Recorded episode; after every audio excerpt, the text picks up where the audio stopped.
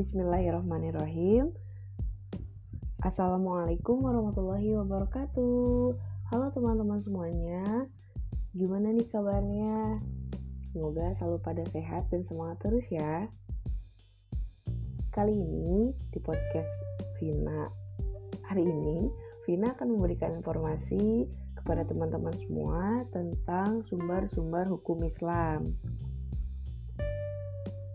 Nah, sebelum kita masuk ke pembahasan inti dari sumber-sumber hukum Islam, tentunya kita harus tahu dulu nih apa itu sumber.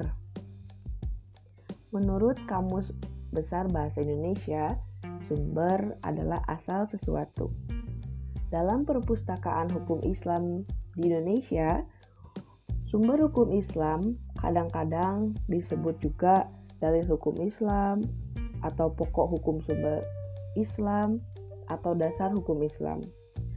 Sumber hukum Islam juga terbagi ke dalam dua bagian loh teman-teman.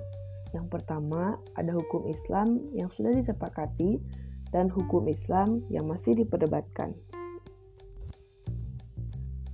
Nah, kali ini Vina akan membahas tentang hukum Islam yang sudah disepakati.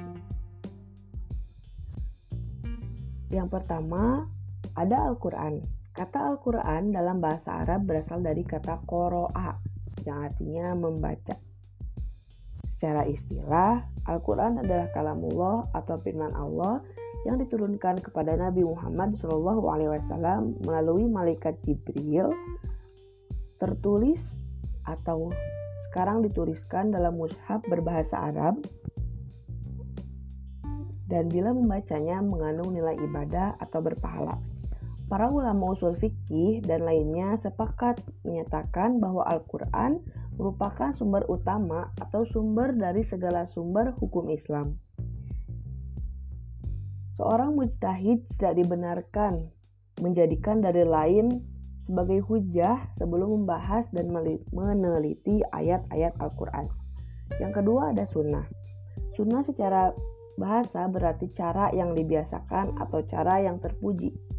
Sedangkan secara istilah, menurut ulama usul fikih, sunnah adalah semua yang bersumber dari Nabi Muhammad SAW selain Al-Quran baik berupa perkataan, perbuatan, dan persetujuan.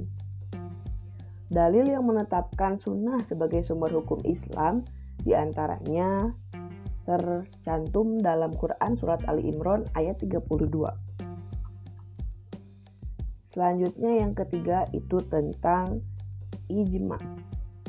Ijma secara bahasa adalah kesepakatan atau konsensus atau juga berarti tekad atau niat.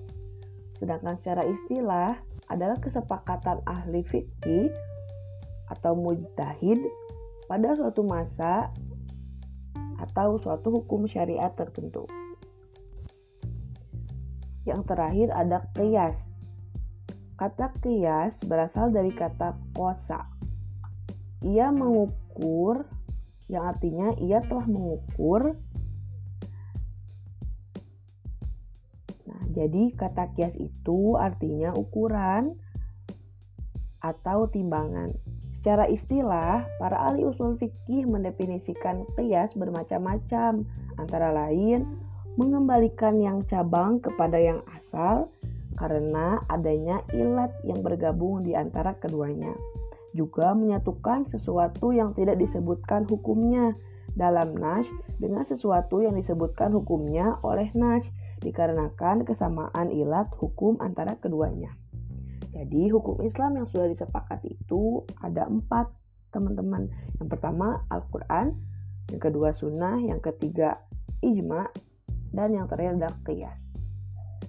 Jadi itu tuh yang menjadikan sumber hukum Islam itu ada empat. Mungkin itu yang dapat Vina sampaikan kepada teman-teman. Semoga melalui podcast tentang sumber sumber hukum Islam ini dapat bermanfaat untuk kita semua. Amin ya rabbal alamin. Wassalamualaikum warahmatullahi wabarakatuh. Terima kasih.